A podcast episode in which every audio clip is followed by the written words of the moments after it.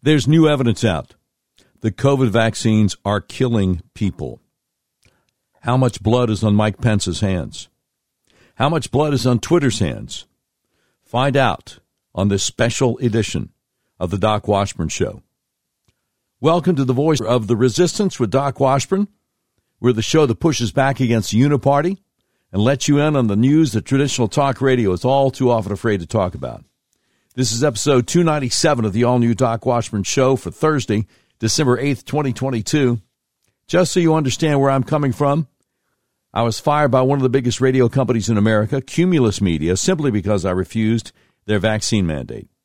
More evidence comes out all the time. A lot of people are having serious negative reactions to the vaccines. Also, I will never call Joe Biden president because it's obvious the last U.S. presidential election was stolen, and it's becoming more obvious all the time with the Twitter files that are coming out. Also, I will never pretend a man can become a woman, and I will never forget about the January 6 political prisoners most Republican politicians refused to even mention. And August 8th, 2022, the day the Biden regime's secret police conducted an unprecedented and unconstitutional raid on the home of a former president of the United States, is a day that shall live in infamy. So this is a really different kind of talk show. We're unmasked, uncensored, and unfiltered. If you'd like to support what we do, go to our website, docwashburn.com, and click on the button that says Become a Patron. Also, please remember to subscribe to our podcast so you don't miss an episode.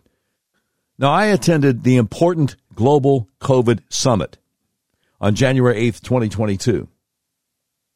The speakers were Dr. Richard Urso, Dr. Katarina Lindley, Dr. Heather Gessling, Dr. Kirk Milhoan, Dr. Amy Beard, and Dr. Ryan Cole. Now, Dr. Cole's been speaking a lot since then. All of them have. Right now, we have about a minute of audio of Dr. Cole warning recently about the spike protein from the mRNA so called vaccine on the nationally syndicated Dr. Drew talk show. So it's in the brain tissue. Dr. Drew had a, a, great question. Is it in the is it in the gray matter? Is it in the white matter? Where where in the brain? Wherever the lipid nanoparticle distributes, and it does get through the blood-brain barrier, and we know S1, the spike gets through as well. So it'll follow the small capillaries and leak into whatever tissue it, it wants to. Okay, next slide, please. Now, this is the aorta. This is something that's unusual. Usually you'll see this in genetic conditions where the aorta ruptures. And you can see on the top, that's the, the autopsy tissue. On the bottom, all those dots, that's inflammation. On the right, that's spike protein, literally causing the lymphocytes to chew a hole in the aorta. This is the biggest blood vessel in your body coming off your heart. When that ruptures, you're gone in minutes. So that's just another example of what deposited spike protein and the induced inflammation can do the quote there that spike protein literally causing the lymphocytes to chew a hole in the aorta. When that ruptures, you're gone in minutes. I want to say thank you very much to uh, Citizen Free Press, citizenfreepress.com, for grabbing that one minute video of Dr. Ryan Cole being on the um, the Dr. Drew show. Actually, you know what? They they retweeted. They retweeted from a guy named uh, Michael Berea. Um, so I, I try to give credit where it's due. You know, try to give credit where it's due, because I'm doing show prep around the clock and I'm grabbing everything I can find from a number of different sources to get the word out to you, to present news stories to you.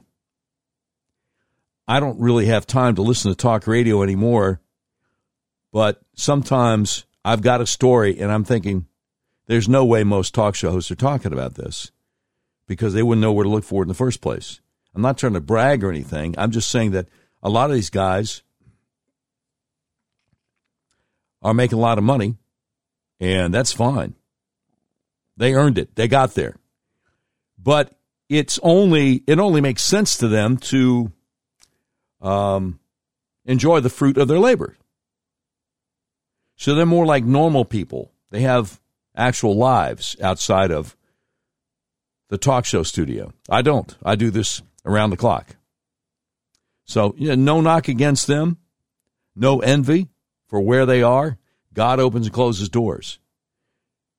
But there are times when I come across news items, when I come across commentaries, when I come across news stories, that I just know there's no way most guys who do talk shows are talking about these things.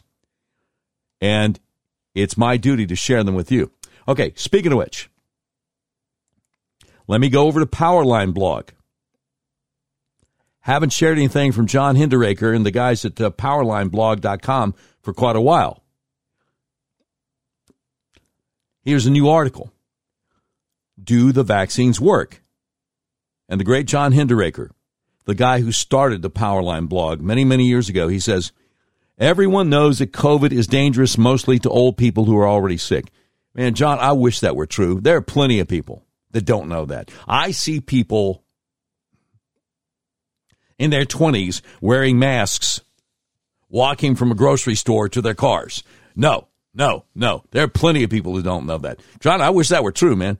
I wish everyone knows that COVID is dangerous mostly to old people who are already sick. But anyway, he says, thus there has been a particular emphasis on vaccinating and boosting the elderly. Well, again, there, you know, there's still colleges in the United States that won't allow students to come back unless they get vaccinated. And 18 to 22 is not elderly. But anyway, John's a good guy, and he's going to make a good point here in a second. He says our public health establishment has now abandoned the claim that vaccination will prevent a person from catching COVID, but says that it will greatly reduce the risk of hospitalization or death. Assessing the relative risks of the vaccinated and unvaccinated requires accurate knowledge of the numbers in each category. We have records of the people who have been vaccinated. So the unvaccinated in government figures merely represents the difference between the total population cohort and the number known to have been vaccinated or boosted. So the size of the total population cohort is obviously critical. Well, now hang on, hang on, hang on. I have read in more than one place that if you get vaccinated, just the one shot, not the second, and you die before you have a chance to get the second shot, they mark you down as unvaccinated. That death, COVID death, because you weren't fully vaccinated. So, anyway, just so you know, the government and the medical eh, eh, establishment play games with this stuff. But I digress. John Hinderaker over the Powerline blog, Do the Vaccines Work? He says Kevin Roche proprietor of Healthy Skeptic, realized that in Minnesota, the Department of Health was basing its vaxed slash unvaxed comparisons on different time periods. It looked, for example, at case etc. rates for people who were vaccinated in 2021. But in order to determine the rates for the unvaccinated, it used population numbers averaged between 2015 and 2019. Well, the over 65 population in Minnesota grew significantly between 2015 and 2021. In a cohort where vaccination rates are high, that turns out to make a huge difference. And then he has a chart to tell the story. And one of the problems Rush Limbaugh always mentioned with the audio medium is that numbers, figures work a lot better on a video medium a lot better on a print medium than they do in an audio medium. So let me just go on with the article here. John Hinderaker says Kevin Roche over the daily, uh, over the Healthy Skeptic explains thusly. He says Here is what the relative event rates would look like if the 2021 one year census population estimates were used for Minnesota instead of the five year 2019 estimate that the Department of Health uses. As we anticipated, the change for the 65 and over group is dramatic. In the October event data week, for example, and which should be using 2022 data, which we'll extrapolate to in a future post, the move from what is really a 2017 age 65 and over population estimate to a 2021 age 65 and over population estimate takes the number of unvaccinated persons from about 62,000 to over 162,000. It takes the cases per 100,000 people from 396 down to 151. The hospitalizations from 71 down to 27, and the deaths from about 5 down to less than 2. The case rate is now lower than that for the vaccinated population and equal to that for the boosted population. The hospitalization rate is far lower than that for the vaccinated and almost equal to that of the boosted population. And the death rate, again, goes from 4.9 down to 1.8, equal to that for the vaccinated group and below that of the boosted population. So that's Kevin Roche over the Healthy Skeptic. Now, John Hinderaker, Powerline blog says So the alleged benefit of vaccination in people over 65 turns out to be the artifact of a statistical blunder. Or perhaps a statistical trick. There's much more at the link, including charts that show the impact of vaccination and boosters in younger age groups using the correct years they indicate that in those age groups, there is a positive impact from vaccination and boosters, although in some cases the numbers are so low as to be of doubtful significance.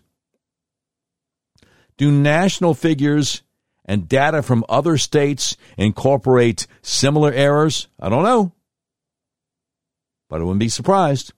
He says it's easy to manipulate statistics, either intentionally or accidentally, by committing errors that are really rather simple, but that never will be revealed by the government media. It is left to smart observers like Kevin Roche over the Healthy Skeptic to do the work that neither our public health establishment nor our journalists have the ability or perhaps even the desire to do.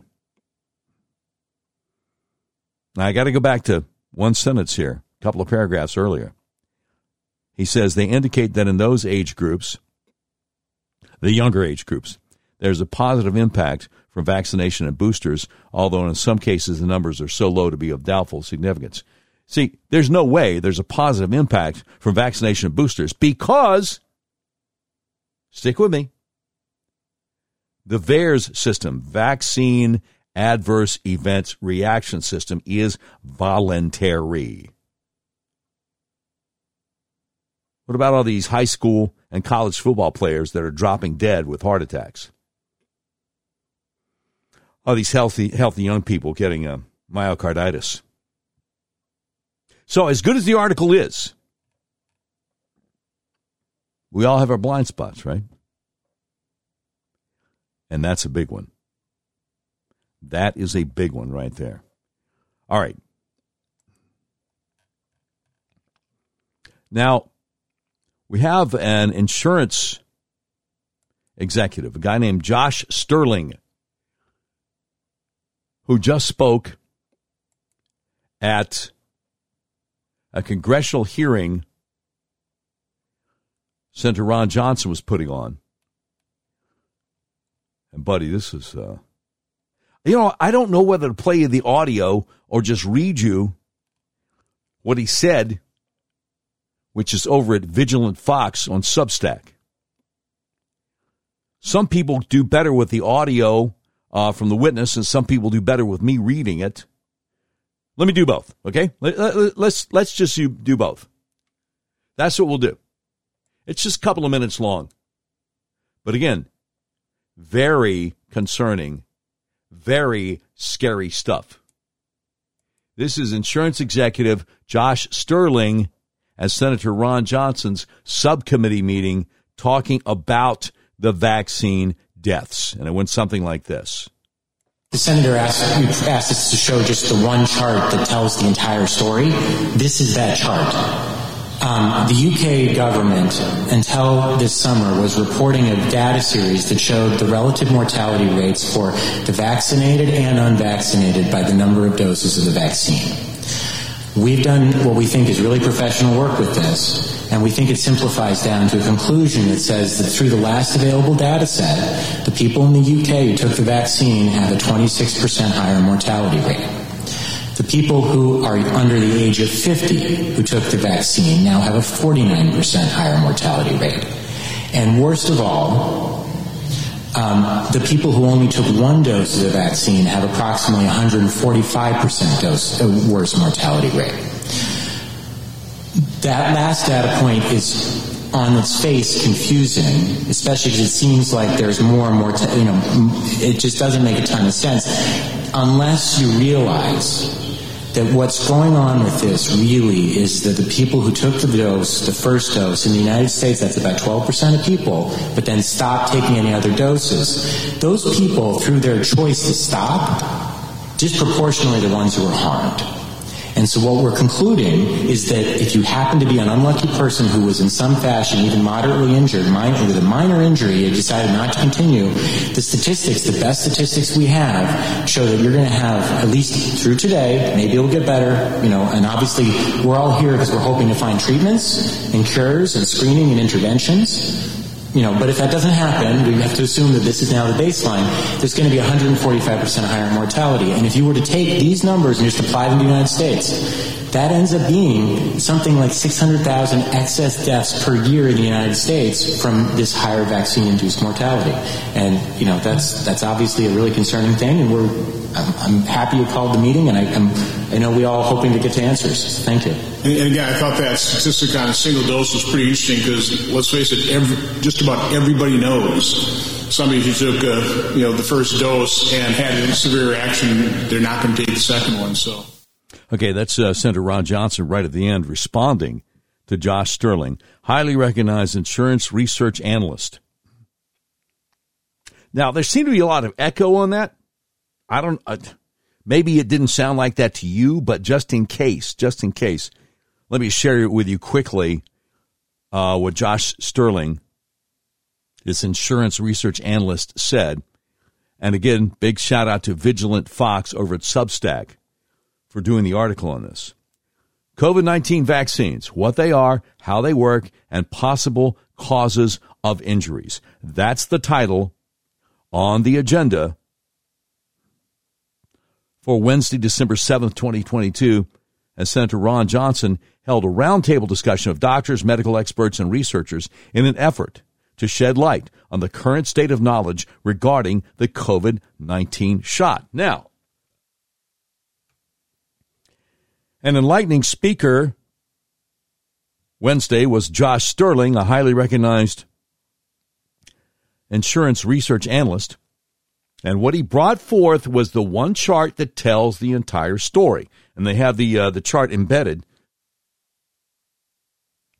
at the article here on the, uh, the Vigilant Fox page at Substack. Article entitled UK Government Data Shows that they're vaccinated now suffer higher mortality. Are you getting this? I sure hope so. So, Josh Sterling says the UK government until this summer was reporting a data series that showed the relative mortality rates for the vaccinated and unvaccinated by the number of doses of the vaccine. We've done what we think is really professional work with this and they think it simplifies down to a conclusion that says that through the last available data set, the people in the UK who took the vaccine have a 26% higher mortality rate. The people who are under the age of 50 who took the vaccine now have a 49% higher mortality rate. And worst of all, the people who only took one dose of the vaccine have approximately a 145% worse mortality rate. Now, that last data point is on its face confusing. It just doesn't make a ton of sense until you realize that what's going on with this really is that the people who took the first dose in the United States, that's about 12% of American citizens, will then stop taking any other doses. Those people, through their choice to stop, disproportionately were the ones who are harmed. Okay? Let that sink in. Josh Sterling continues. And so what we're concluding is that if you happen to be an unlucky person who was in some fashion even moderately injured or with a minor injury and have decided not to continue, the statistics, the best statistics we have show you're going to have at least through today, maybe it'll get better. But if that doesn't happen, we'd have to assume that this is now the baseline. There's going to be 145% higher mortality of people who got one and only one jab. And if you were to take these numbers from the UK and just apply them to the USA, that ends up being something like 600,000 excess deaths per year in the United States from this higher vaccine induced mortality. Now, whoever it is that does the Vigilant Fox over on Substack says, Those are truly horrifying numbers, but thank you, Josh Sterling, for your testimony and expertise. If you'd like to tune in to the rest of this eye opening roundtable discussion, you can watch the entire video by clicking the link below. Again, at vigilantfox.substack.com. So, how much blood is on Mike Pence's hands? How much blood is on Twitter's hands? We're going to talk about that. Again, this is not a normal talk show. I am not here to soft pedal things. You're not going to confuse me with some show that brings on some RINO and says, Oh, you're a great conservative. No. No. It's not worth it. It's not worth it. Hey, look, let me tell you something. If you try to buy a car recently, you realize there's such a chip shortage, you may have a hard time finding what you're looking for. People I know have actually bought vehicles from hundreds of miles away from where they live. That's where Red River Your Way comes in. Red River Your Way is a big old car dealership in the middle of the USA that believes in freedom, including the freedom to buy a car, truck, van, or SUV the way you want to. You can buy online, they'll drive it to you, no matter where you are. Red River Your Way wants to make your car buying experience as easy and transparent as possible. That's why they've added technology to their website to put you in complete control of your payment options and allows you to complete the entire purchase process online. But don't worry. Red River experts are still still here to help you every step of the way. If you have any questions, Red River makes so easy. As you browse their selection, you'll see each vehicle has a button that says Explore Payment Options. Clicking that button guides you through a few easy questions that then create personalized payment options you have complete control over. All you have to do is adjust your preferences and all the math happens automatically so you can figure out what monthly payment works best for your budget. Red River Your Way makes car buying online easy. Your whole car buying process is completely transparent. If you want to buy a car, truck, van, SUV, order online from the nationwide car dealer that believes in freedom, the dealer that will deliver your vehicle to your front door no matter where you live in the continental United States of America.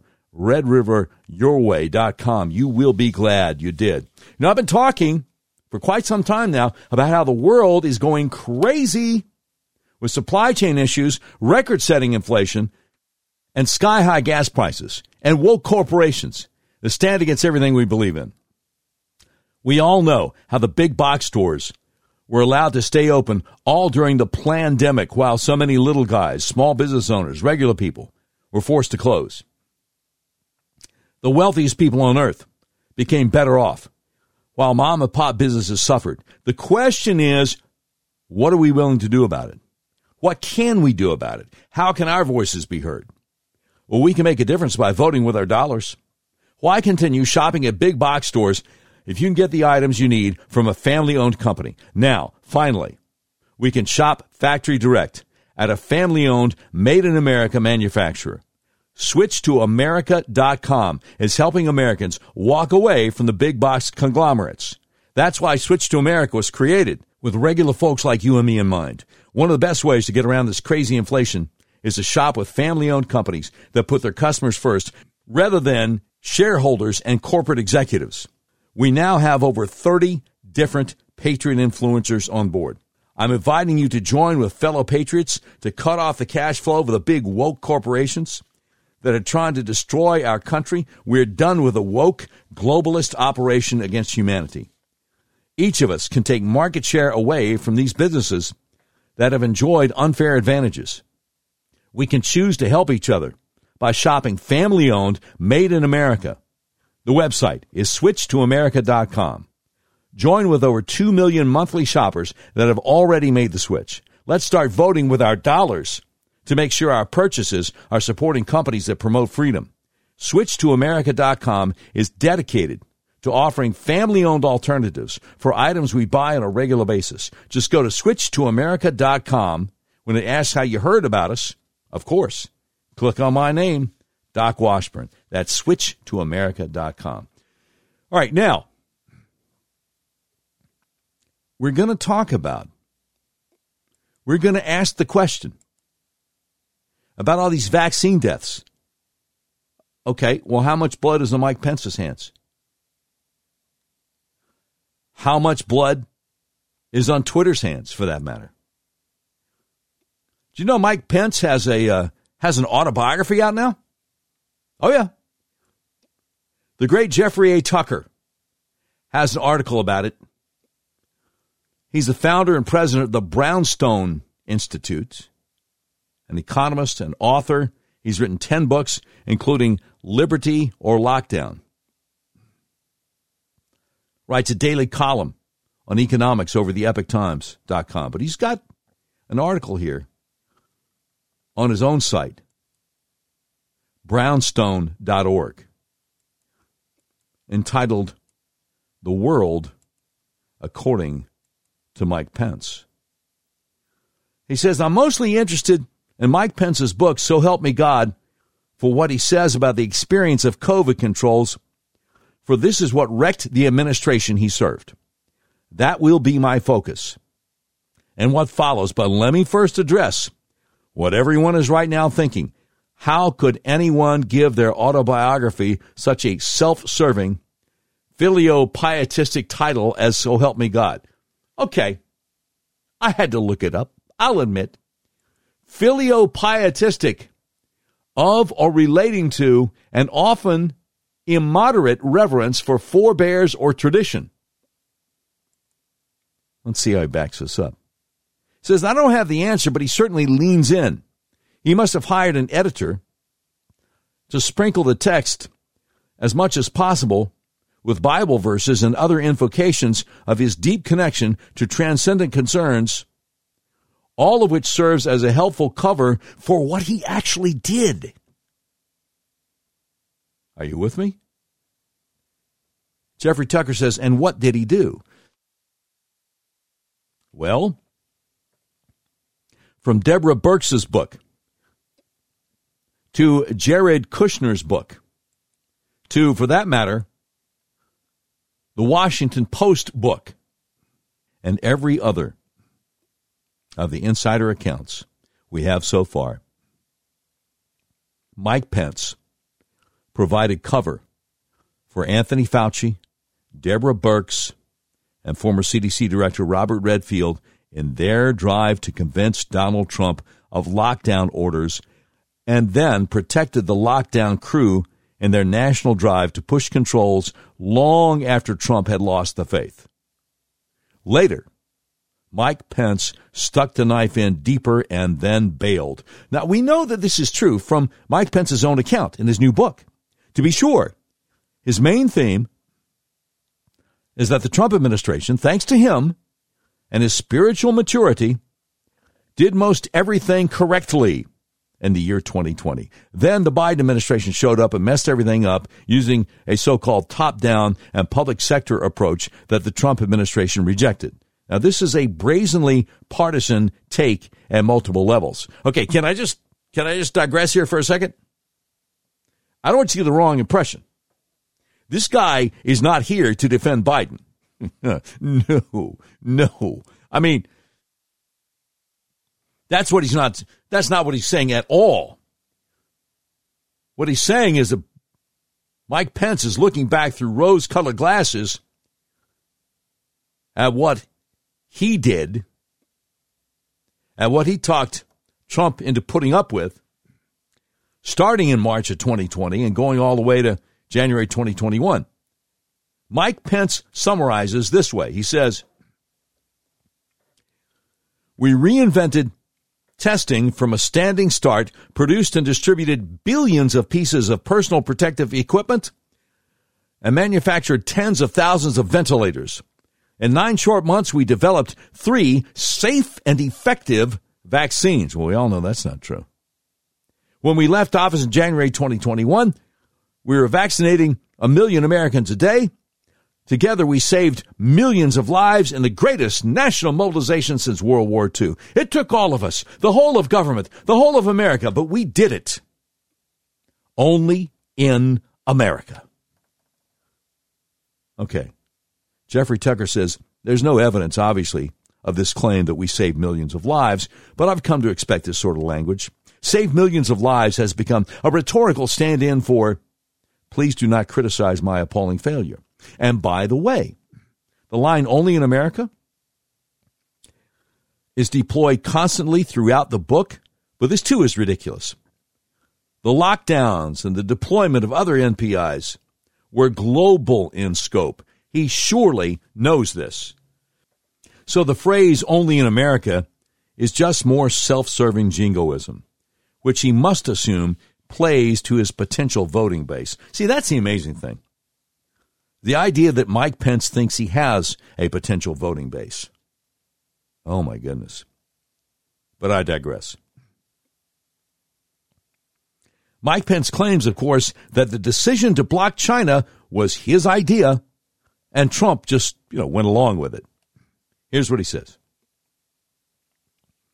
If this virus, COVID 19, was pouring out of China, we had to try to cut off its ability to reach us. I sensed, though how unprecedented and likely subject to wide ranging criticism doing that would be, as the conversation in the Oval Office reached its conclusion for the president's benefit, I asked members of the task force Has any president in American history ever suspended all travel from another country? The answer was no. Trump sat back in his chair, pondered all that he had heard, and made a decision. The United States would temporarily suspend all travel from China. Okay, um, as I recall, it was all commercial air travel. You know? Pretty sure that to Amazon and Nike and stuff like that still went in and out. But anyway, Je- Jeffrey Tucker at brownstone.org responds, Goodness, how could he have been so smart and far seeing? Here's another quote from Mike Pence's autobiography. He says, What gave me confidence was that I had been a governor and had gone through two different health crises. One including the first MERS case in the United States, and the other an HIV AIDS epidemic in a small Indiana town. I had seen firsthand how the state and federal governments could work together during a health crisis. I understood and readily accepted the challenge. Jeffrey Tucker comments, Oh, and also God and country was at his side. Another quote from Mike Pence I stood up, walked out of the Oval Office, headed down the hallway, and pulled the team together in my West Wing office for my first meeting as head of the White House Coronavirus Task Force. Not knowing what lay ahead, we bowed our heads and opened that first meeting in prayer. From that moment, a seriousness settled on me that was nothing short of God's grace. I didn't know what was ahead, but I knew America would rise to the occasion. To which Chris Tucker says, also, Pence rescued Americans from a cruise ship. I kid you not. This is what he believes. Can you even imagine?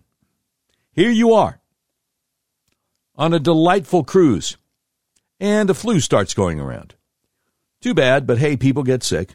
Stay on the upper deck and get some sun.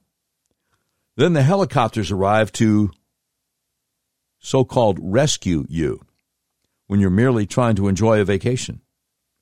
Here is Mike Pence's account of his own heroics.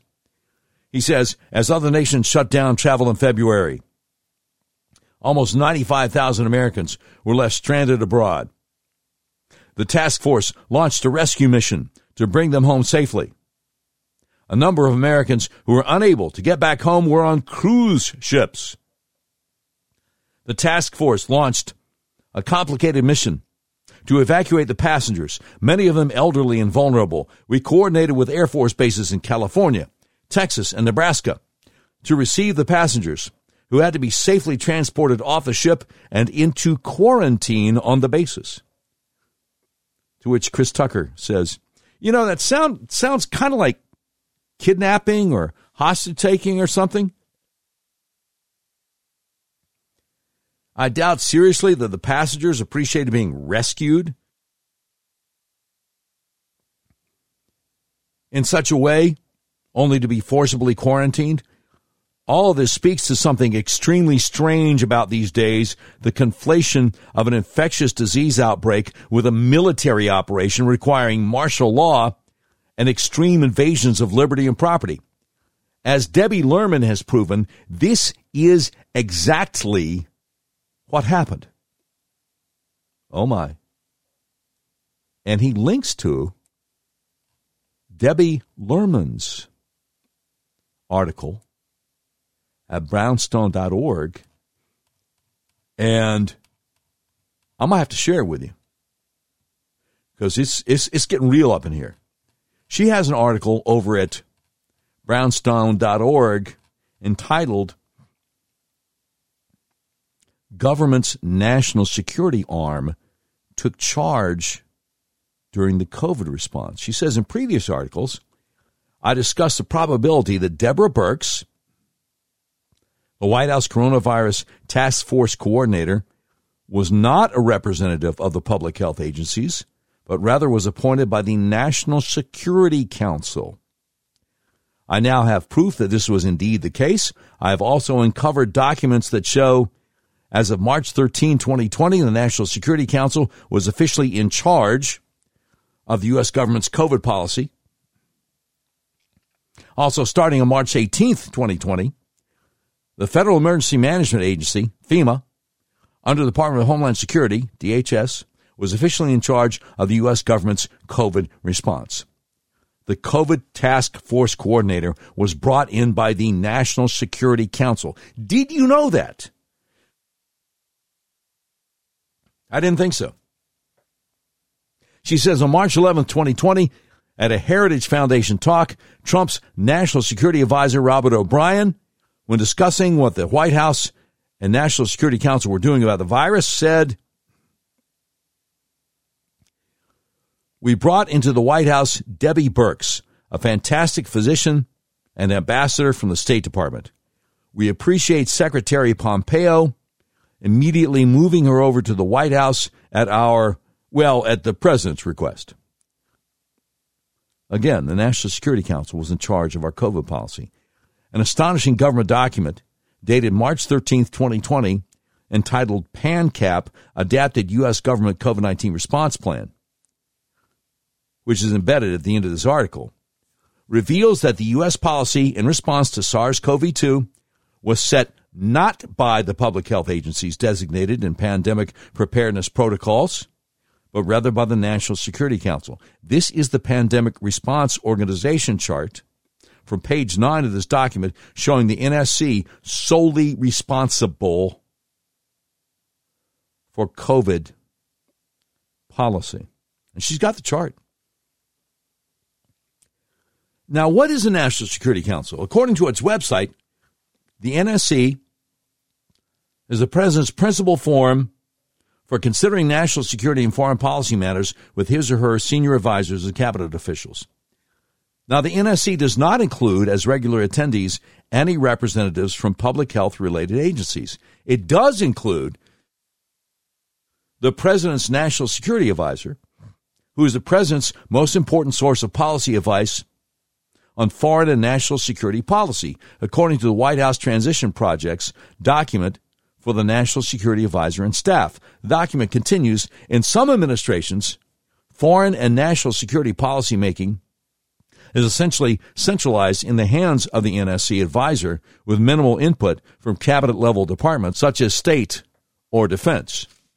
Furthermore, there's little statutory or legal constraint beyond budgetary limits and how the role of the National Security Advisor is defined or how the national security staff is organized and operates. In other words, if the NSC is in charge of COVID response, it can pretty much decide and impose anything it wants without any constraints or oversight, as long as the president agrees or at least lets them take the lead. But what exactly is this document in which the NSC appears as such a surprising COVID response leadership role?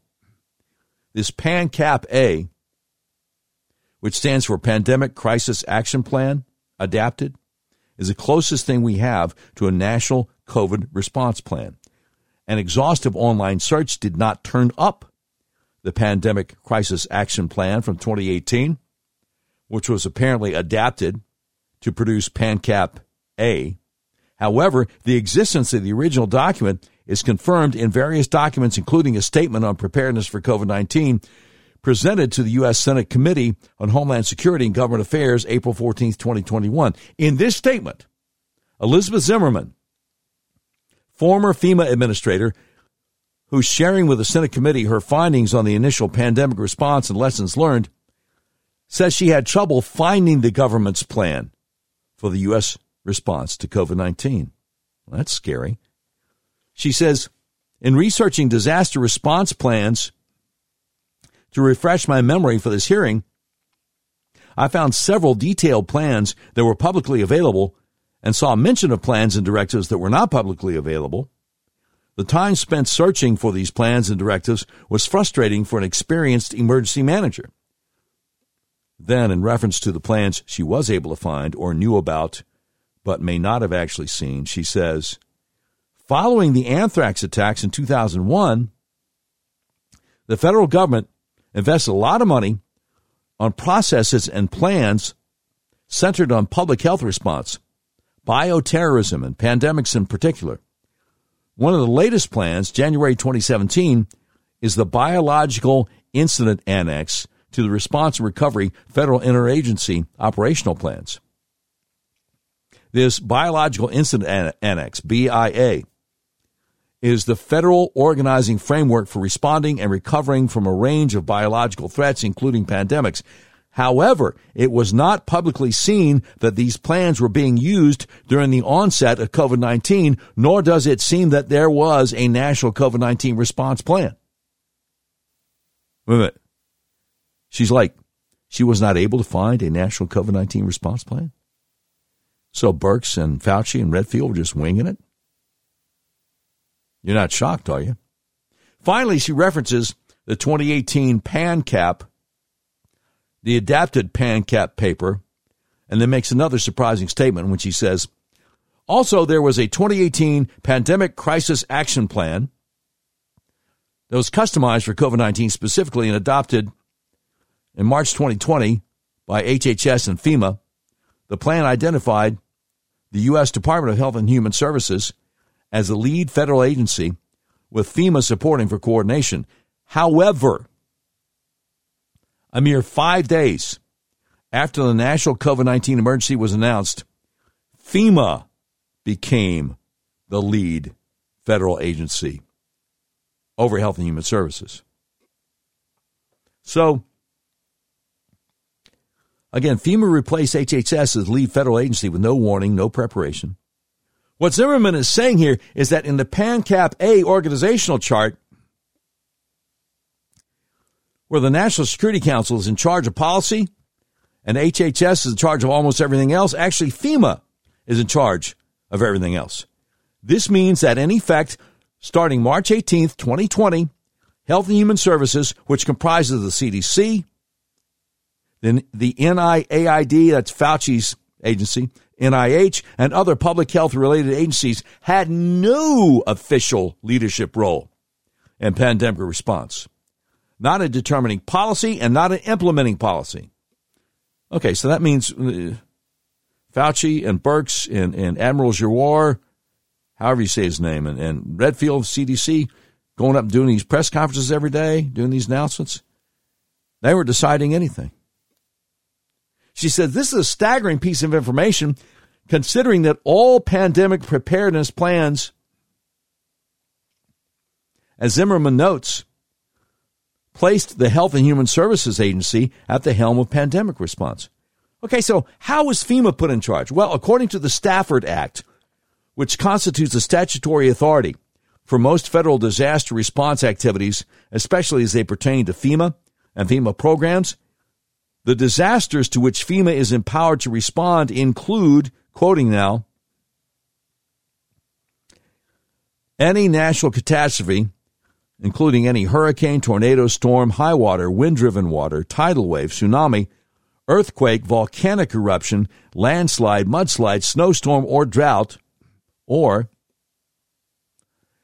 regardless of cause, any fire, flood, or explosion in any part of the United States which, in the determination of the President, causes damage of sufficient severity and magnitude to warrant major disaster assistance under this act to supplement the efforts and available resources of states, local governments, and disaster relief organizations in alleviating the damage, loss, hardship, or suffering caused thereby. So, very clearly, FEMA is an agency neither designed nor intended to lead public health initiatives or the country's response to disease outbreaks. Yet, as Zimmerman reported on March 18, 2020, just five days after the official date of PANCAP A, the Department of Health and Human Services was removed from its lead role in pandemic response, and FEMA was, at least operationally, if not policy wise, put in charge. Now, in a Congressional Research Service report from February 2022 entitled FEMA's Role in the COVID 19 Federal Pandemic Response, the opening paragraph says this. On March 13, 2020, President Donald J. Trump declared a nationwide emergency under the Robert T. Stafford Disaster Relief and Emergency Assistance Act, authorizing assistance administered by the Federal Emergency Management Agency, FEMA. Five days later, the president notified then FEMA Administrator Pete Gaynor that the agency would assume leadership of the federal pandemic response effort, the first known instance of FEMA serving in such a role for a public health incident. Okay? Now, FEMA's January 2021 COVID 19 initial assessment report emphasizes how unusual this chain of events was. Here's what they said The agency's response to COVID 19 has been unprecedented. When the White House directed FEMA to lead operations, COVID 19 became the first national pandemic response that FEMA has led since the agency was established in 1979. It was also the first time in U.S. history the President has declared a nationwide emergency under Section 501B of the Stafford Act and authorized major disaster declarations for all states and territories for the same incident. Now, a FEMA fact sheet from March 4th, 2020 reveals the agency was not given advance warning of the enormous new responsibilities that will be thrust upon it just two weeks later. They said at this time, FEMA is not preparing an emergency declaration in addition to the public health emergency declared by HHS January 31st, 2020.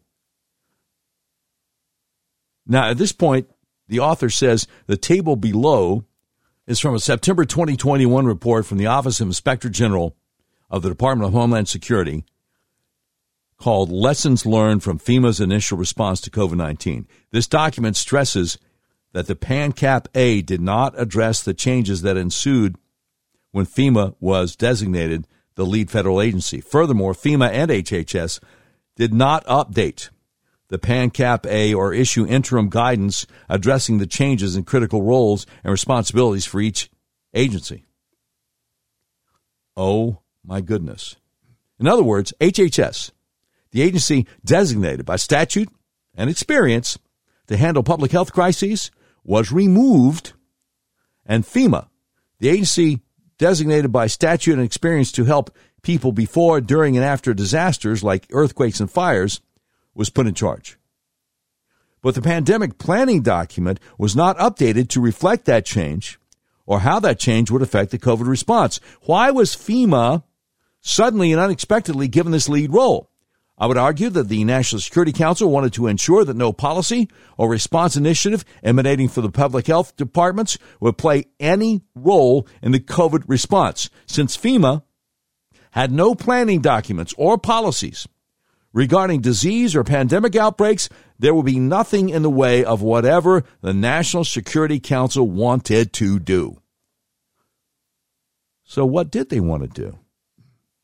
Well, PANCAP A, in which the National Security Council takes a lead role in setting COVID policy, does not give a detailed answer, but does clearly place National Security Council policy above anything else that might contradict it. All right, so what does PANCAP A say? I'll tell you in just a moment. In the meantime, I want to tell you about the best kept secret in American healthcare. Are you having problems with sinuses and allergies? What about problems with your blood sugar? What about problems with psoriasis, migraines, even? How about dizziness, vertigo? The Arkansas Cervical Center might be able to help you, no matter where you live in the United States. Let me tell you how. Your skull weighs anywhere from 8 to 15 pounds. It rests on the top bone of your spinal column, the atlas, which only weighs 2 ounces. So it's really easy for your atlas to get out of alignment. If it does, your whole spinal column can get kinked up like a chain. When that happens, your central nervous system isn't able to communicate to the rest of your body as it's designed to do. Now, I had severe hay fever, five or six weeks, every spring, all my life. When I got my atlas adjusted, the hay fever went away and never came back. The migraines went away, and they never came back. Again, if you're suffering from sinus conditions, allergies, vertigo, psoriasis, blood sugar problems, migraines, do yourself a favor. Call my friends at Arkansas Upper Cervical Center. 501 279 2009 for free consultation. They have helped me, my wife, and so many people we know. Please call them to see if they can help you. That number again for your free consultation 501 279 2009. If you're outside Central Arkansas, but you need the same kind of help, just go to their website, turnmypoweron.com, click on the tab that says Find a Doctor Near You, and I sure hope you can. All right, I want to tell you the good news about America's only Christian conservative wireless carrier, Patriot Mobile. You want to save money? I got your attention, didn't it? Now more than ever, it's important to band together and support companies that share our conservative values. Patriot Mobile donates a portion of every dollar earned to organizations that fight for causes you care about. Patriot Mobile has exceptional nationwide coverage and uses the same towers the main carriers use. Patriot Mobile has plans to fit any budget along with great discounts for our veteran and first responder heroes as well as multi-line users. When you switch to Patriot Mobile, you're shifting your support from the leftist progressive agendas of Big Mobile to the Christian conservative causes of Patriot Mobile. And you're saving money too. I sure am. When you become a Patriot Mobile member, your dollars are helping to fund our God given right to freedom. A portion of every dollar they earn is given back to the causes that support organizations that fight for First Amendment religious freedom, freedom of speech, Second Amendment right to bear arms, sanctity of life, and the needs of our veterans and first responders. Switching is easy. Just go to patriotmobile.com or call their U.S. based customer service team at 972 Patriot. Make sure you use promo code DOC, that's D O C, for free activation. Patriot Mobile, America's only Christian conservative wireless provider, now also offers competitive business plans to suit companies of any size. If you're a conservative owned business, tired of seeing your hard earned dollars go to corporate woke agendas, switch to Patriot Mobile Business now. Find out all you want to know at business.patriotmobile.com or just call their 100% US based member services team at 469 Freedom. Use promo code DOC, that's DOC, for free activation. That's business.patriotmobile.com or just call 469 Freedom for Patriot Mobile. All right, now let's go back. We were looking at Chris Tucker's article entitled The World According to Mike Pence, and he made a very important point about how the feds took over, talking about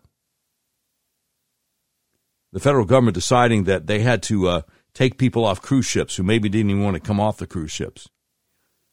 Remember? He said it sounds kind of like kidnapping or hostage taking.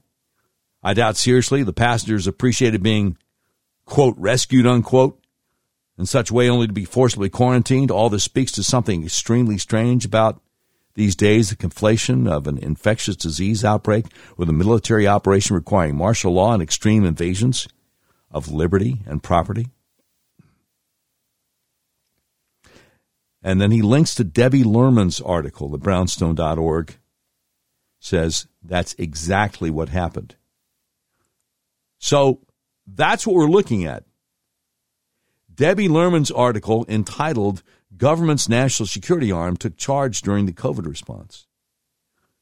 And so we're at the point in the article where she says, What does PANCAP A say? On page one, under purpose, it states This plan outlines the U.S. government coordinated federal response activities for COVID 19 in the U.S. The president appointed the vice president to lead U.S. government effort, with the Department of Health and Human Services serving as the lead federal agency consistent with the Pandemic and All Hazards Preparedness Act and Presidential Policy Directive 44. In other words, in accordance with a bunch of pandemic preparedness laws and directives, HHS is lead federal agency in charge of pandemic response. As we move through the document, however, the roles and responsibilities of the HHS become increasingly muddled and diminished. On page six, under senior leader intent, it says the National Security Council requested adaptation of the PANCAP to address the ongoing threat caused by COVID 19 in support of the administration's efforts to monitor, contain, and mitigate the spread of the virus, the plan builds on objectives that prepare the U.S. government to implement broader community and healthcare based mitigation measures. In other words, everything the PANCAP A says about how the HHS is planning to address the pan- pandemic is adapted in favor of objectives that prepare the government to implement broader measures.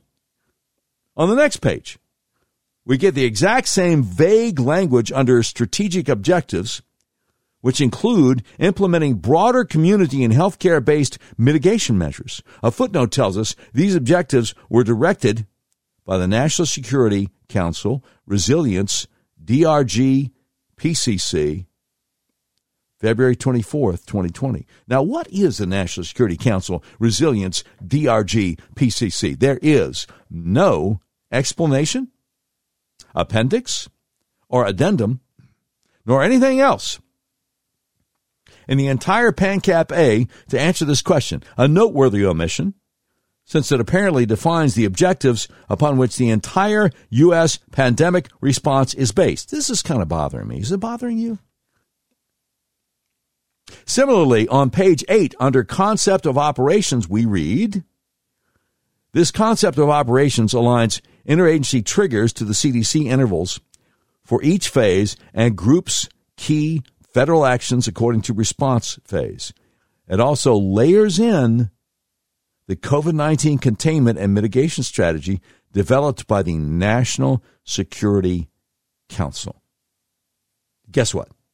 There is no explanation or description of what the containment and mitigation strategy developed by the National Security Council is referring to. So, in conclusion,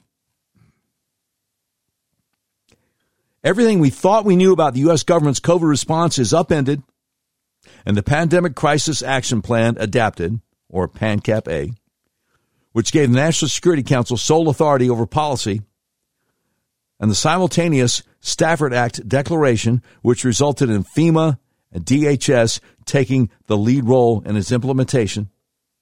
This means the doctors in the White House task force who headed HHS departments, including Fauci, Redfield, Collins, the heads of the CDC, NIAID, and NIH, had no authority over determining or implementing COVID policy and were following the lead of the NSC and the DHS which is the department under which FEMA operates. It means our response to the COVID pand- pandemic was led by groups and agencies that are in the business of responding to wars and terrorist threats, not public health crises or disease outbreaks. I believe the national security authorities took control of the COVID pandemic response not just in the U.S., but in many of our allied countries, the UK, Australia, Germany, Israel, and others, because they knew SARS CoV 2 was an engineered virus that leaked from a lab researching potential bioweapons.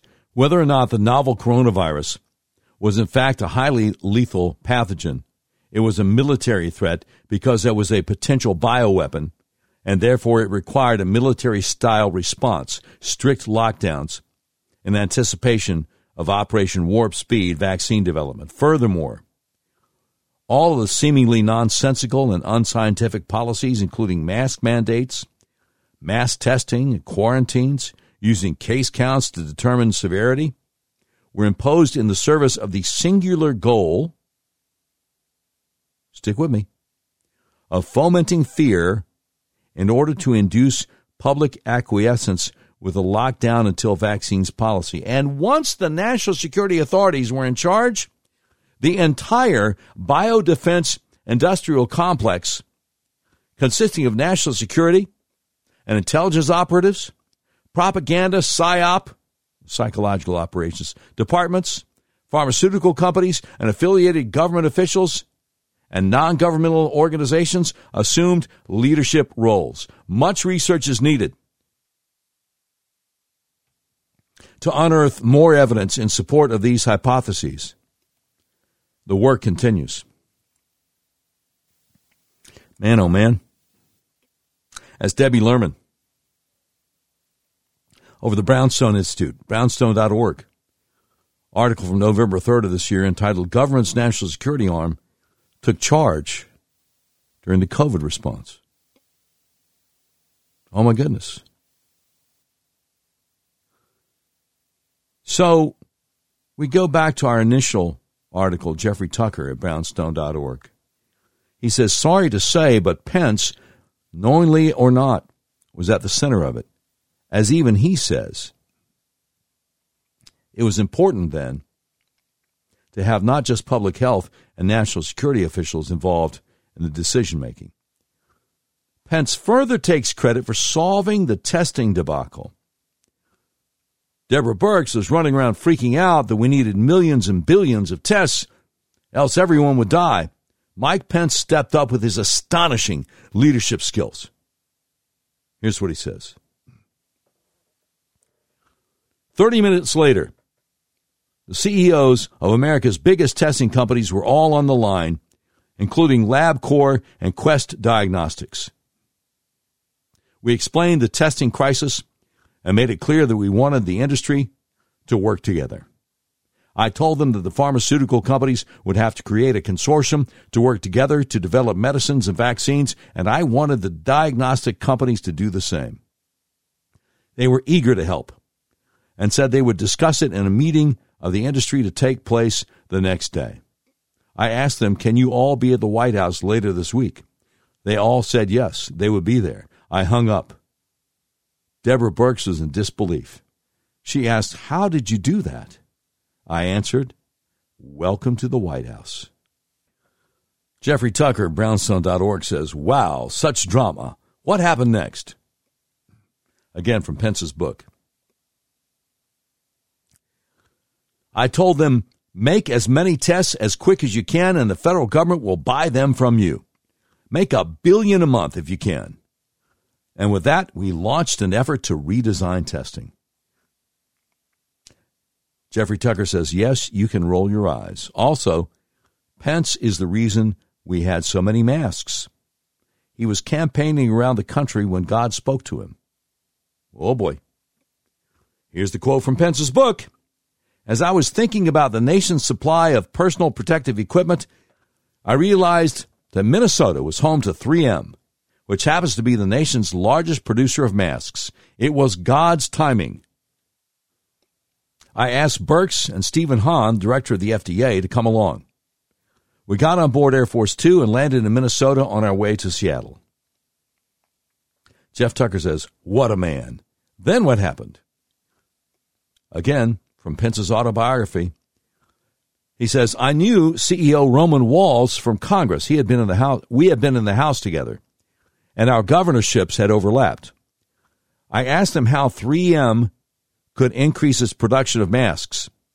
Roman explained the company produced 35 million masks a month, but only 10% were for hospital use. All the rest were for construction workers. I asked him, but are they essentially the same mask? The answer was yes. I said, great, then can we just purchase those for hospital use? No, I was told. The masks had not been approved for medical use by the FDA. The company could be sued if they were used in hospitals. I asked, What's the answer here? Roman explained that if 3M could be afforded legal protection by Congress, we could sell them across the country. So after the meeting ended, I grabbed Walz by the elbow. I told him we would have to call Nancy Pelosi and Chuck Schumer. Congress was quickly putting together a COVID emergency bill and tell them we needed the Democrat leaders to put language into a bill that would provide temporary protection for companies such as 3M to sell their masks for medical use, which he did. With that reform alone, we went from having 3 million N95 masks available to 20 million when Trump signed the bill a week later. To this, Jeffrey Tucker at brownstone.org says, a better savior for the country one cannot imagine. And yet he was more than just an incredibly competent testing and mask master. He was also a spiritual counselor to the president's son in law. Again from Pence's book. Shortly after I took over the task force, Jared Kushner approached me. He told me he was dropping everything he was working on to help me in whatever way I needed. Two weeks in, on the evening of Sunday, March 15th, he called me. When I heard his voice on the other end, I could tell he was discouraged about the challenges we were facing in ramping up testing getting enough medical supplies distributed, and coordinating that effort at the ground level. He confessed, We can't do this from the White House. It's too much. We'll never be able to meet the needs. I asked him, You want me to make you feel better? Not even waiting for his answer, I said, We don't have to. The framers of the Constitution gave us a system of 50 CEOs leading states across the country. We just need to make sure they have what they need, and they will get it done. To that, he sighed in relief, saying, I hadn't thought of it that way, adding, You know what? You're right. Jeff Tucker, brownstone.org, responds, Is there no problem this man cannot solve? That answer is obviously no, if we are to believe his autobiographical account. He further proves this on the subject of ventilators, which he knew from his extensive experience in hospital therapeutics that we desperately needed.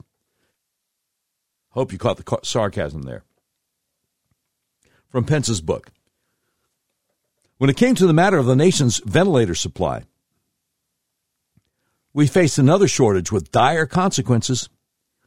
In severe cases of COVID, the patient's lungs became so inflamed that they can no longer deliver oxygen to the bloodstream. Ventilators provided a lifeline to the lungs while patients fought off the virus. The strategic national stockpile hadn't been refilled since the H1N1 influenza outbreak in 2009. At the outset of the year, we had 10,000 ventilators on hand. It wasn't nearly enough. In the first few weeks, we had requests for 55,000 ventilators from the states. If there was anything that kept me up at night, it was the idea that any American who needed a ventilator could be denied a ventilator.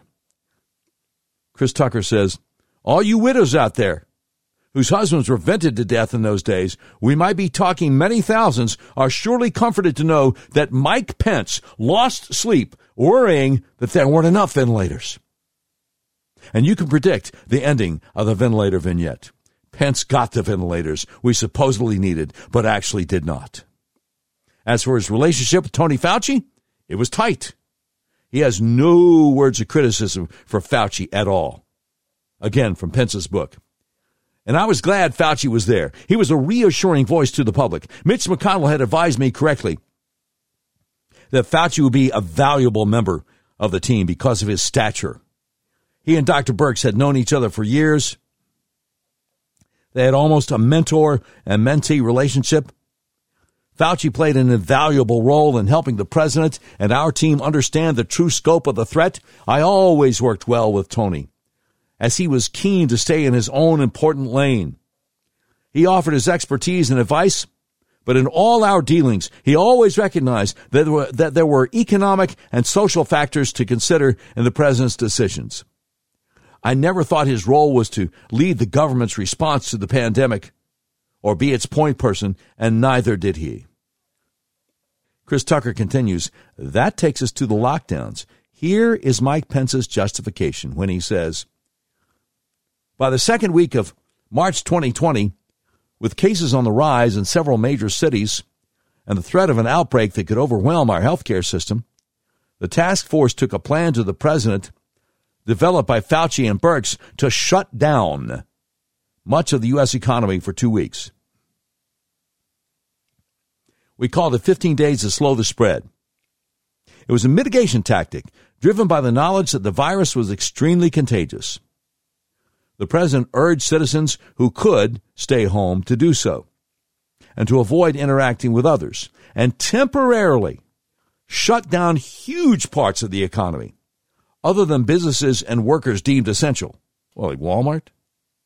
Ramping up testing, bolstering the nation's supplies of medical equipment, and getting it all to the states was an effort to save our medical system from collapsing under the weight of the virus. The goal of the so called lockdown was never to stop the spread of the virus, it was to slow it, to buy time for the U.S. healthcare system while its innovators got to work producing supplies and developing a medical arsenal. Chris Tucker continues. He says, Incredible because none of this is true. You get that? None of this is true. The medical system was never collapsing. Hundreds of hospitals furloughed nurses because the hospitals emptied out. This is because the Trump administration issued nationwide orders to reserve hospitals for COVID patients while blocking all diagnostics and elective surgeries. But of course, we don't hear a word of this from Mike Pence's book, do we? No, we don't. How does he justify having a central government under an effective dictatorship issuing a nationwide edict that closes all places where people congregate. It was an incredible and totalitarian dictate. Mike Pence simply says the following, and I quote, I believe in limited government. I am not anti government. Oh. And here, so far as he was concerned, government was merely doing what it was supposed to do Of course, it was never going to end in two weeks. Mike Pence tells the story. Here's what he says They informed us that if we failed to keep the mitigation in place for another 30 days, up to 2.2 million people, up to 2.2 million Americans could die before the year was out. The graph presented two waves. The worst case scenario in dark blue, the if we do everything right outcome in light blue. The former looked like a mountain. The latter was significantly smaller, but still heartbreaking in size. The president digested it all for a quiet moment. It was another hard decision, but he made it. On March 31st, we presented the chart to the American people and extended the 15 days to slow the spread protocol for another 30 days. Chris Tucker says, the pathology or stupidity here is simply astonishing. They looked at some bogus modeling chart with colors and decided to abolish the Bill of Rights for longer? Yep, that happened, and yep, Mike Pence blessed it. So far as I can tell, Mike Pence is not mortified, but proud of his decision that ended up tanking the entire Trump presidency. He says, I know we saved millions of lives. Now, I know you're tired of this review already, but I must share with you another virtue of Mike Pence. He is also a blessed peacemaker. Here's what he said. In a weekend series of tweets, President Trump called Michigan Governor Gretchen Half Whitmer and said she was way over her head. At a Monday press conference, Trump said he told me not to call the woman in Michigan. I called her anyway. When I did, she said we had done a great job, but she was going to keep pushing for more. I respectfully asked her to talk to me if she needed anything rather than take it to cable television. The next day, President Trump said he had had a productive conversation with Whitmer. Blessed are the peacemakers. I guess Mike Pence is saying, God bless me. Amazing. By the way, I wonder if he mentions the fact that uh, Governor Whitmer made it against the law to go down to Lowe's, Home Depot, or Walmart to buy seeds to plant a garden with. She did, you know, she did. Chris Tucker continues What about when the lockdowns were ending but sustained in many places? We know from the records that this was due to nationwide tours by Deborah Birx, Robert Redfield, and Tony Fauci, who would show up in governor's offices to urge them to keep schools closed, force everyone to wear masks, and otherwise ban large gatherings. By this time, Trump was fed up with that whole kabuki dance, but his team had already gone rogue and tried to keep lockdowns going until November. Let me see, November, November, November 2020. What happened in November 2020? He says, How in the world did they get away with this? Guess what? It was Mike Pence, and he admits it. Here's what he says in his book. When our press briefings waned, I encouraged Birx and Redfield to visit the states and meet with governors and health officials. I believed that our role was to give our best counsel, but respect the state leaders, which we did without fail. Chris Tucker says, I don't even need to report that he is enormously proud of the vaccines, too. Even goes so far as to report, without any irony, that, quote, they were both nearly 95% effective against contracting COVID. Unquote.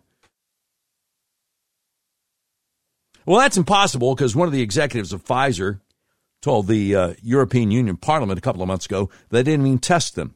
Didn't even test their vaccine before they rolled it out to see if it worked against the spread of COVID. Here once again is Mike Pence to have two safe and effective vaccines available to the American people within nine months of the start of a pandemic was a medical miracle. While those research companies are to be commended, so too are the leaders of Operation Warp Speed, Moncef Slaoui, and HHS Assistant Secretary Paul Mango, who shepherded the vaccines through the, through the process in record time, and General Gus Perna, who worked with states and American companies such as FedEx to distribute the vaccine across the country before the year was out. The day we left office in 2021, we were vaccinating a million Americans a day, only in America. Chris Tucker says, we can stop there and finish by observing that nothing in this book contradicts what we've learned over these two years, namely that Mike Pence served as both a carrier pigeon and protecting veil for the national security state that took over the country in March 2020. It was he who gave the okay to Deborah Birx's subversions. It was he who assisted in convincing Donald Trump of the lockdowns. It was he who pushed the panic that led to massive spending, over purchases of masks and ventilators. It was he who pushed for the deployment of the Defense Production Act, and it was he who sent the Navy hospital ship to New York that went unused. And he not only defends all of his actions, but implies that they were all blessed by God. And now, he encourages us all to stand back in awe and quite possibly elect him as the next president. As Mike Pence might say, only in America. That's Jeffrey A. Tucker over at brownstone.org. Article, article entitled The World According to Mike Pence. One of the questions I asked at the start of the show today is uh, how much blood is on Mike Pence's hands? I think a lot. Uh, Brother Tucker didn't even have a chance to get to what the lockdowns and the masks and the closures did to young people in our country. Teenagers no longer allowed to see their friends and committing suicide. Two, three, four year olds no longer allowed to see people's faces and learn how to speak and, and, and, and, and use words. And the vaccines. As I say every day, there's more evidence coming out all the time about the harmful effects of the vaccines, but not not in the cozy world, not in the bubble of Mike Pence. You know, a lot of these people live in a bubble. Just the other day, Ainsley Earhardt was on one of those shows around lunchtime on Fox outnumbered, I guess. And Mike Pence was the guest, and she's like, you know, people just love you, whether Republicans or Democrats. I mean, they might disagree with your politics, but everybody just loves you. You're just wonderful. He's sitting there laughing, trying not to be audible, but Angela Earhardt's in a bubble. People can't stand Mike Pence. She's in a bubble. So the other question was how much blood is on the hands of Twitter? And we go to the Wall Street Journal opinion page. Justin Hart, who I interviewed on the Doc Washburn show not too long ago, founder of Rational Ground and author of Gone Viral How COVID Drove the World Insane. His op ed, the Wall Street Journal, is called The Twitter Blacklisting of Jay Bhattacharya. And here's what he says Jay Bhattacharya, a professor of medicine at Stanford University, was a latecomer to Twitter, joining in the summer of 2021. In his first tweet, he linked to a recent article he had written that discussed age based mortality risks and natural immunity, among other topics. His main message was powerful and contrary to COVID policies enacted across the country. He wrote, Mass testing is an insidious form of lockdown by stealth. Many Americans, especially parents of school age children, would agree, but it's possible that many on Twitter didn't even see the message. Screenshots from an internal Twitter content moderation system showed that his account was tagged with a label of Trends Blacklist which ensured that his tweets would never make it to the algorithmic trending topics on Twitter's front page. How many people endured weeks long quarantine because Dr. Bhattacharya's message was suppressed? How many students would have been spared the education death knell of remote learning had schools heeded Dr. Bhattacharya's advice or even known about it? Unlike Dr. Bhattacharya, I'm not a medical expert. Normally, I wouldn't insert myself into someone else's domain, but the nation's health authorities had no problem inserting themselves into mine. They meddled in my business, my church, my kids' education, my health, my grocery store, my gym, my coffee shop, my barber. In each case, some government entity was there with strangling regulations or an order to shut down entirely. So I formed a ragtag group of activists, analysts, experts, and parents, all trying to get our lives back to normal. We called our group Rational Ground and worked to amplify common sense COVID policies. We published interactive charts, highlighted data refuting the stay at home orders, and pointed out the low risk of the virus for children. It was a lonely and difficult fight, but Dr. Bhattacharya was a calm and steady ally. By the fall of 2020, we focused our efforts to support Scott Atlas, a Stanford colleague of Dr. Bhattacharya and a key advisor to the Trump administration on COVID. After President Trump lost the election, well, you know, after it was stolen from him. Sorry, I had to throw that in. The momentum Dr. Atlas had won was seemingly lost the Biden administration pushed for restrictions and for censorship of those who disagree with the government's official position. In July 2021, the White House press secretary Jen Psaki announced, We've increased disinformation research and tracking within the Surgeon General's office. We're flagging problematic posts for Facebook that spread disinformation. Ms. Psaki also revealed that senior staff for President Biden were a part of the White House's efforts to suppress free speech. This week's revelations about Twitter add to the evidence that something bad was afoot. Dr. Bhattacharya expressed shock on learning his account had been targeted for censorship. He tweeted out, The thought that will keep me up tonight. Censorship of scientific discussion permitted policies like school closures, and a generation of children were hurt remembering the adage that sunlight is best disinfectant, Elon Musk, whose takeover of Twitter led to this and a series of other revelations, replied to Dr. Bhattacharya, The sun is coming. Wow.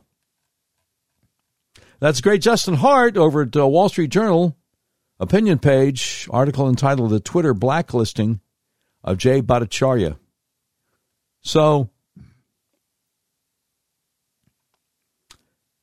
How much blood is on Mike Pence's hands? How much blood is on Twitter's hands? I'm afraid an awful lot.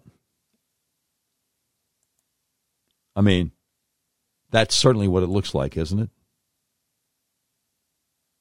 Okay, it's about about that time, I guess. Hit it, Brian. We interrupt this program to bring you a special report. It's the Doc Washburn Show tweet of the day. Brought to you by RedRiverYourWay.com. Red River Your Way, big old car dealership in the middle of the USA that believes in freedom, including your freedom to buy the car, truck, van, or SUV of your choice the way you want to online. Have it delivered to your front door anywhere in the continental United States of America. Today's tweet of the day from Tom Fitton, head of Judicial Watch. He said, Hey, everyone. Elon Musk Twitter files released tonight includes evidence of criminal activity by the FBI. It certainly does. It certainly does. I think it was Kurt Schlichter who said there's no excuse for allowing the FBI to continue operating. They need to be dismantled. Dismantled. They certainly do. All right. That having been said, you've been listening to episode 297 of the all new Doc Washburn Show. The views and opinions expressed on the Doc Washburn Show do not necessarily reflect those of our advertisers, but they love us and we love them. Today's program has been produced by Tim Terrible, directed by Mick Messy. This is bound a terribly messy production. Portions of today's show will be taken overseas and dropped. If you like a transcript of today's episode of the all new Doc Washburn Show, simply peel the roof of a Rolls Royce panel truck and send it to Mansour's Computer Solutions, seventh floor of the Ephemeral B. Smoot Building, Whitehall, Arkansas, in care of Sheriff Mansour Sempier X. That's the way it is. Thursday, December 8th, 2022.